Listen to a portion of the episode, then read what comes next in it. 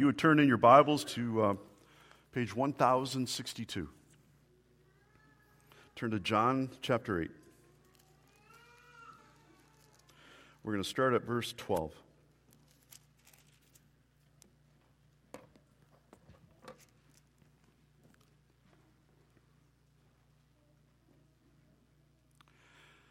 John chapter 8, starting at verse 12.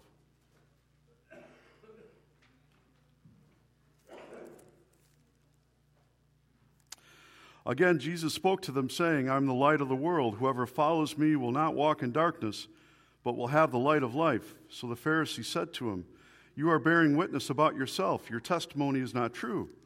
Jesus answered, Even if I do bear witness about myself, my testimony is true, for I know where I came from and where I am going.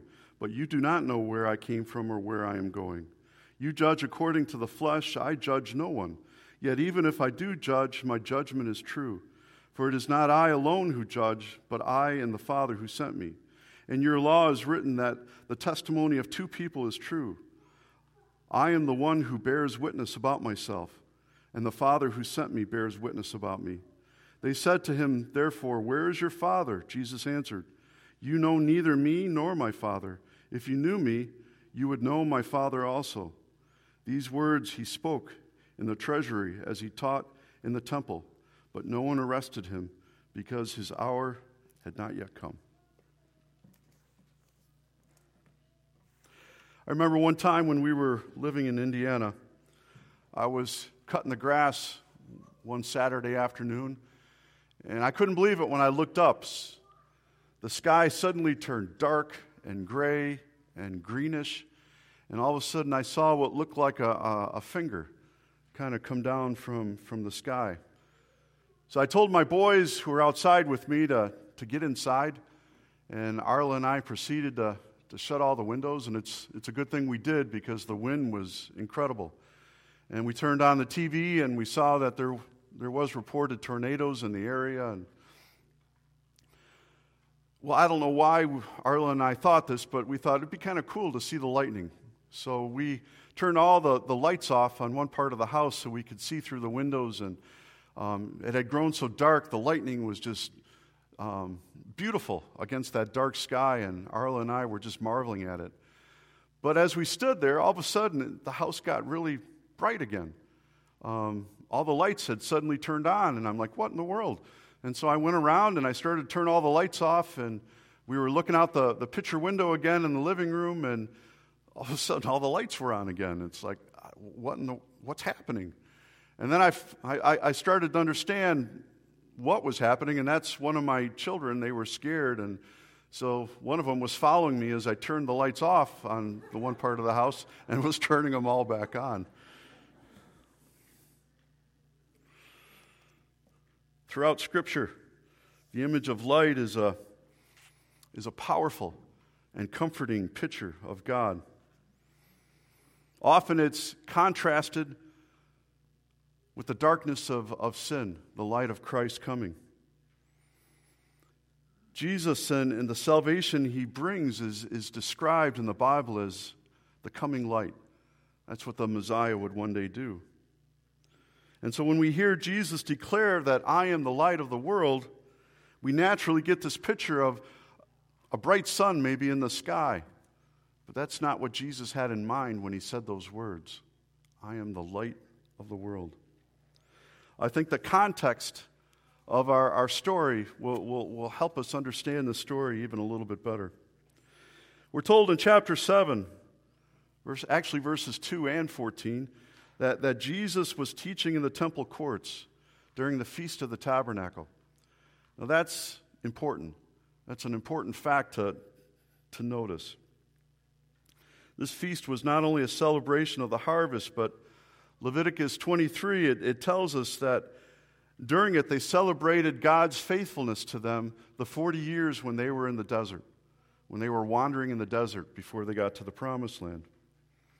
And through this feast, they remembered how God provided bread for them, which would have been in the form of manna, how God provided water from the rock and, and quenched their thirst, and how God also protected them That was the cloud by day and the pillar of fire by night. And, and for Israel, that was a symbol of God's presence among them. Well, the way the people in, in Jesus' day celebrated this was um, it was a, a, festival that lasted a number of days, and as part of this festival, the, the people would go to the temple at night with these torches, dancing and, and praising God, again, for his faithfulness in, in the desert. And in the temple of the, woman, the women in, in, in the temple, um, there was four giant um, lights, lamps. And, and these were uh, the kind of lamps that, that um, was fueled by uh, um, some kind of an oil. And, and these lamps were so big that they actually took the, uh, the priest's old clothes and they would twist them all up and they would use them for, for the wicks for, for the lamps. Um, and apparently, um, there's reports by Josephus that you could see these giant lamps anywhere in Jerusalem, the ones that were shining from, from the temple. You could see them anywhere in Jerusalem. That's how, how bright they were. Now, as the people celebrated God's provision of manna and water from the rock and God's provision through the, the pillar of fire and the cloud by day, think of what Jesus was revealing about himself during this feast, the Feast of the Tabernacle. As the feast began back in chapter 6, Jesus told the people, I'm the bread of life. Well, they would have understood that because they were celebrating that feast at that moment. That Jesus was manna from heaven. Chapter 7, Jesus proclaimed that he was the living water. I am the living water, he told them. Again, they would have understood that because that's what they celebrated about how God took care of them in the desert. But he also proclaimed one more thing about himself, and that's what we're going to focus on this morning. As Jesus sat in the, the temple of the women, in, in, in the tabernacle or in the temple, um, where those four lamps were, that's where he was teaching. So, probably maybe those lamps were still smoldering. You could probably smell lamp oil in the air. But that's when Jesus proclaimed those words I am the light of the world. Maybe right behind them were those lamps, and so they, they, they, they got the, the big picture of what Jesus was trying to communicate. And he says, Whoever follows me will have the light of life and will never walk in darkness. I think to get a better appreciation of, of what Jesus is saying, I, I think it's important to go back and, and just spend a few moments looking at what the pillar of fire meant for the, the people of Israel. First, it, it symbolized God's presence among them. And what a powerful image that must have been. No matter where they were in the desert, every night when they went to bed, that pillar of fire would be over the, the tabernacle. And so it was like a giant nightlight. And so they just had to look out their tent doors or windows and, and see God's presence. It was that visible. Numbers 9 15 describes it like this In the day the tabernacle was set up, the cloud covered it. From evening till morning, the cloud above the tabernacle looked like fire. What a, a beautiful image for God's people. And through this, just think of what Jesus was proclaiming about himself. When Jesus says, I am the light of the world, he was proclaiming that he was that light, he was that fire. And by adding I am, he was telling the people that he and his Father were one. That's why they thought he was blaspheming. The, the, the, the, Pharisees, they didn't like it at all because of, of what he said and how he connected himself to his Father in heaven. But by using those words, Jesus was saying, I too am the great I am, and I am the light of the world. Another thing that, that was symbolized in that pillar of fire was God's protection. Exodus 14 19, we're told that the pillar of fire protected Israel from their enemies. Remember that, that image of, of Israel being chased to the Red Sea? And, and Pharaoh and his army was right behind them with the chariots. And, and what did the pillar of fire do? Instead of leading, it went behind them. And it stood between them and Pharaoh's army. And on the one side, it was all light. On the other side, it was darkness on Pharaoh's side of the, the pillar of fire.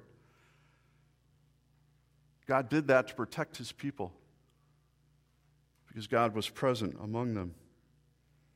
In addition to protecting the people from their enemies, Isaiah 4 5 through 6, it describes the, the pillar of fire as being like a, a canopy of God's glory over the people.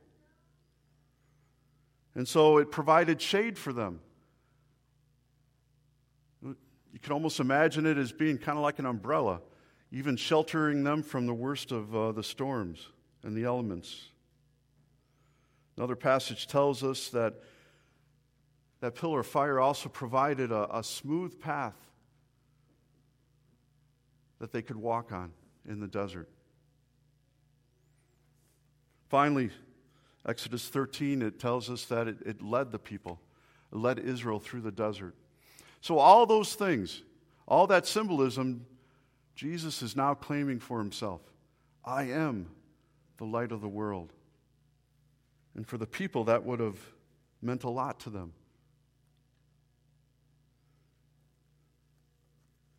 He's claiming oneness with the Father.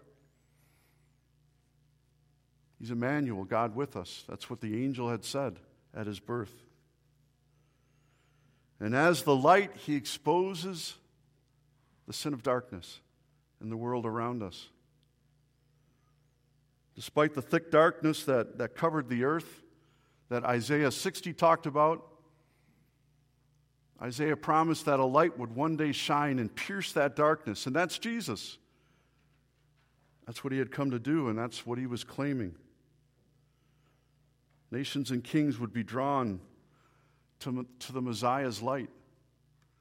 And this would be a light that would fill God's people, and they would carry out into the world around them so that people could see, so that they could find their way home.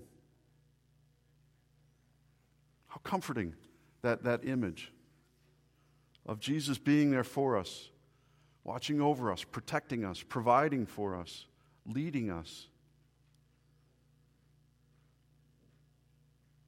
must have kept the people from being afraid, just as it should keep us from being afraid, knowing that Christ is among us, Christ is living in us, and nothing can separate us from his love. Romans 8 says Christ protects us and promises that nothing will ever, ever be able to separate us from God's love. That's why John describes Jesus in John 1 4 as being the life that was the light of men.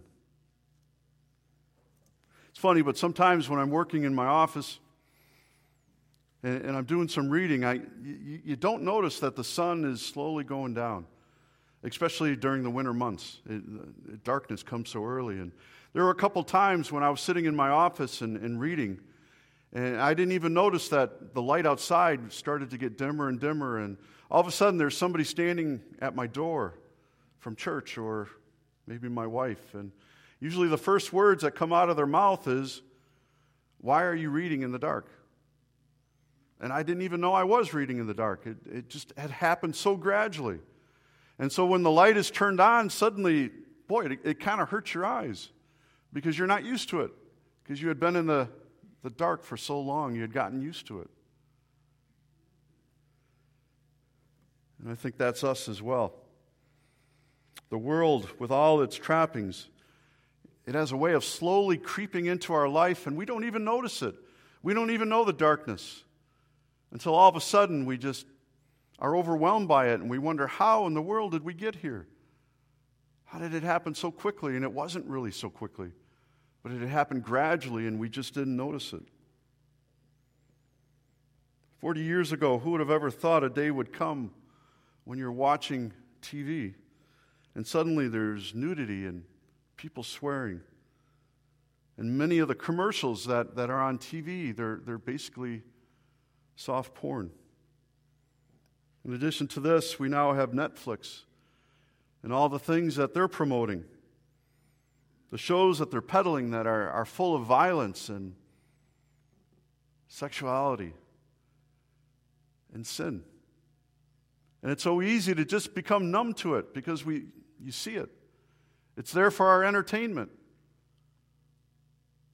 But really, should we even be watching some of those things? Or what about what you listen on the radio? You might say, well, yeah, but I like the beat. I like that, that person's voice. That, that's the only reason I listen to it. I don't really pay attention to the words. No. When you start singing that song in your head and those words start repeating, you don't think that has an influence on you? See, some of the things that are on that's on the radio, we even there we shouldn't be listening to because we are children of the light. And we should hate the things that Christ hates and love the things that Christ loves. And sometimes the things that we allow ourselves to be exposed to, we need to get rid of it. We need to turn it off. We need to make better choices. Parents, grandparents, what do your kids, what do your grandkids see when they look at your life? Would they say Christ is a priority for you?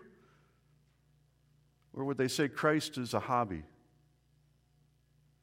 A priority that, that influences everything you do? Or is it a hobby that you engage in once in a while when you have the time? Are you living for Jesus or have you gotten into the habit of allowing your light to be hidden under a bushel? Have you impressed upon your children the importance of walking in the light? Are you having family devotions? Are you attending church regularly? Are you making sure your kids are attending Sunday school, going to GEMS, cadets, things that will encourage them in their faith? And for the older teens, do you encourage them to have devotions? Or maybe a better question is do your kids see you having devotions?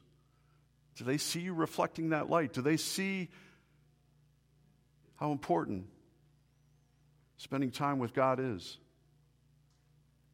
Exposing yourself to the light. Do you encourage your children to make profession of faith? to stand up in front of God's people and say, I want to live for Jesus? Is that our priority? Or don't we talk about it? Don't we mention it? Where does the moon get its light from? Does the moon have a light? No, it's just a rock. The reason the, the, the moon shines so brightly at night, especially when it's a full eclipse. I mean, when it's nice and big. The reason that's happening is because there's, there's nothing in between the moon and the sun. But now, when the, the earth is in between those two things, then you only get part of light, part of the light shining. That's how we need to be as well. We need to allow the light of Christ to be reflected from our lives.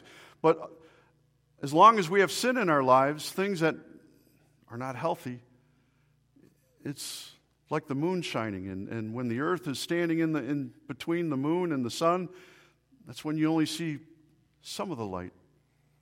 And it's the same way with us. Others around us only see some of the light of Christ when we allow the darkness to exist in our hearts, in our lives. And so, if we want to be the light of Christ in the world around us, to reflect Jesus. That means we have some work to do. We all need to look at our lives, look at our hearts, and see is the Lord first? Is He our priority? Or is He our, our hobby? Listen to Paul in Ephesians 5 8. He says that while you were once living in darkness, now we're light in the Lord. So he calls us to live as children of the light and reflect Christ's light to the world around us. This morning, what is the Lord convicting you that you need to get rid of? That you got to stop doing? That you need to stop listening to or stop watching? I think we all have things that really do need to go. Because the light you hold, the light that is being reflected in you, it's exactly what others need.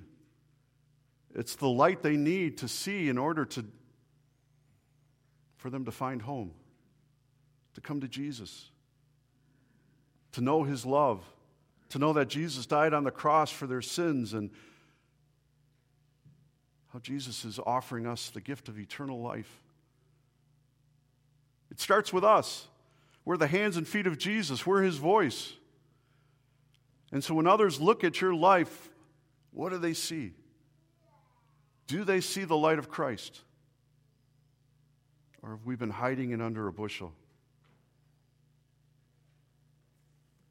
Let me close by asking you a question. How's your reflection this morning? If you know that your light is under a bushel, it's time to get rid of that bushel once and for all. To lay those things that are holding you back at the cross of Jesus, and then walk in freedom, in the freedom of Christ Jesus, the freedom that Christ won for us. If someone was lost in the darkness, would there be enough light shining from your life for them to find Jesus? Let's pray. Lord Jesus, Lord, help us to get rid of everything in our lives that, that's hindering us from reflecting your light. We pray that your light might be seen in each of us and that it might lead many into the loving arms of Jesus. We ask this all in Christ's name. Amen.